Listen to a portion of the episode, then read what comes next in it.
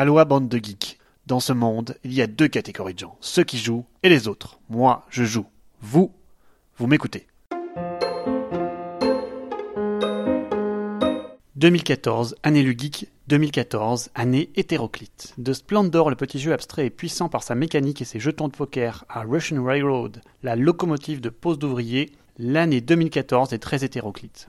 Nous ferons une petite escale par l'histoire américaine avec Lewis et Clark, et enfin terminus chez les cinq tribus de Bruno Catala, Five Tribes.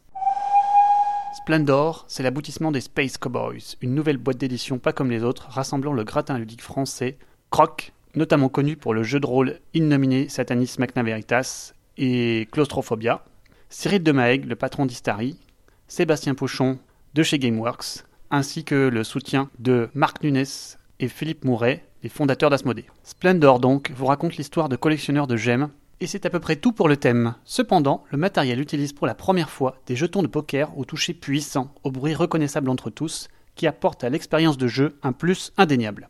La mécanique est froide et puissante. À la fois simple, riche en anticipation et en opportunisme, le jeu offre de vrais choix pour un jeu que l'on sent maintes fois calibré et testé.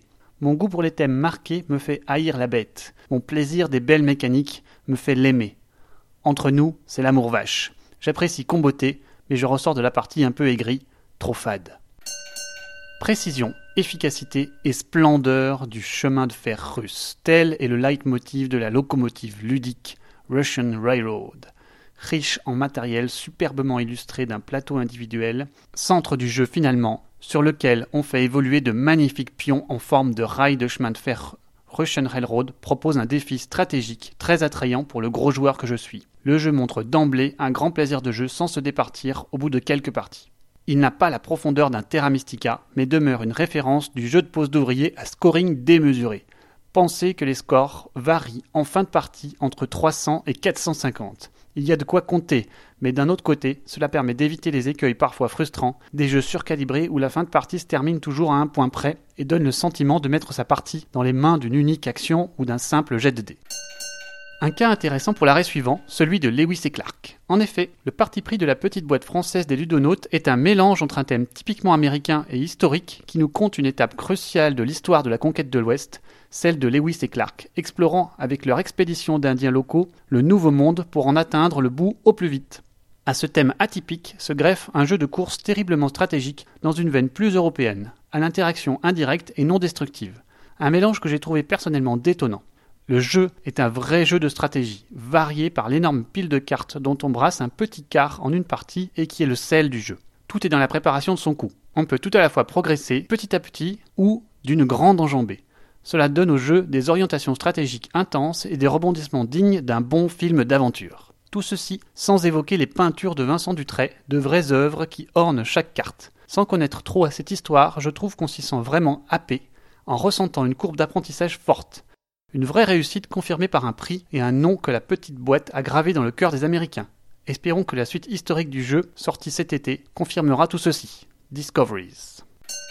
2014, c'est aussi le retour de Bruno Catala, l'un des auteurs les plus prolifiques de ces dernières années, avec un jeu riche et profond, Five Tribes le jeu s'inspire très fortement du vénérable Awele et en tire sa force en lui associant deux éléments démultipliant ses possibilités. D'abord, une seconde dimension, qui place le jeu sur un plateau quadrillé contre la boucle classique de l'Awele. L'arbre des possibles se voit démultiplié exponentiellement. En outre, les graines de l'Awele se transforment en meeples de différentes couleurs qui permettent de déclencher un pouvoir après avoir semé ses pions. À cette mécanique puissante s'ajoute un équilibrage toujours aux petits oignons, made by Bruno Catala, ainsi que quelques fioritures de scoring très classiques et un système d'enchères agressif poussant à payer pour faire des coups fumants. En effet, le jeu passe à 4 joueurs maxi, configuration la plus chaotique, le jeu donnant toute sa stratégie à deux comme la Wele évidemment.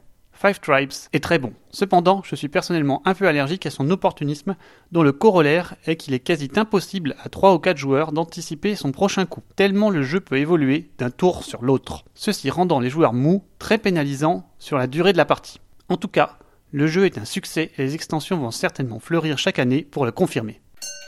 L'année dernière était aussi récompensé, non pas un énième jeu de zombies, mais un jeu de survie digne héritier du comic The Walking Dead. J'ai nommé Dead of Winter. Alors, rendez-vous en 2015 pour le dernier épisode.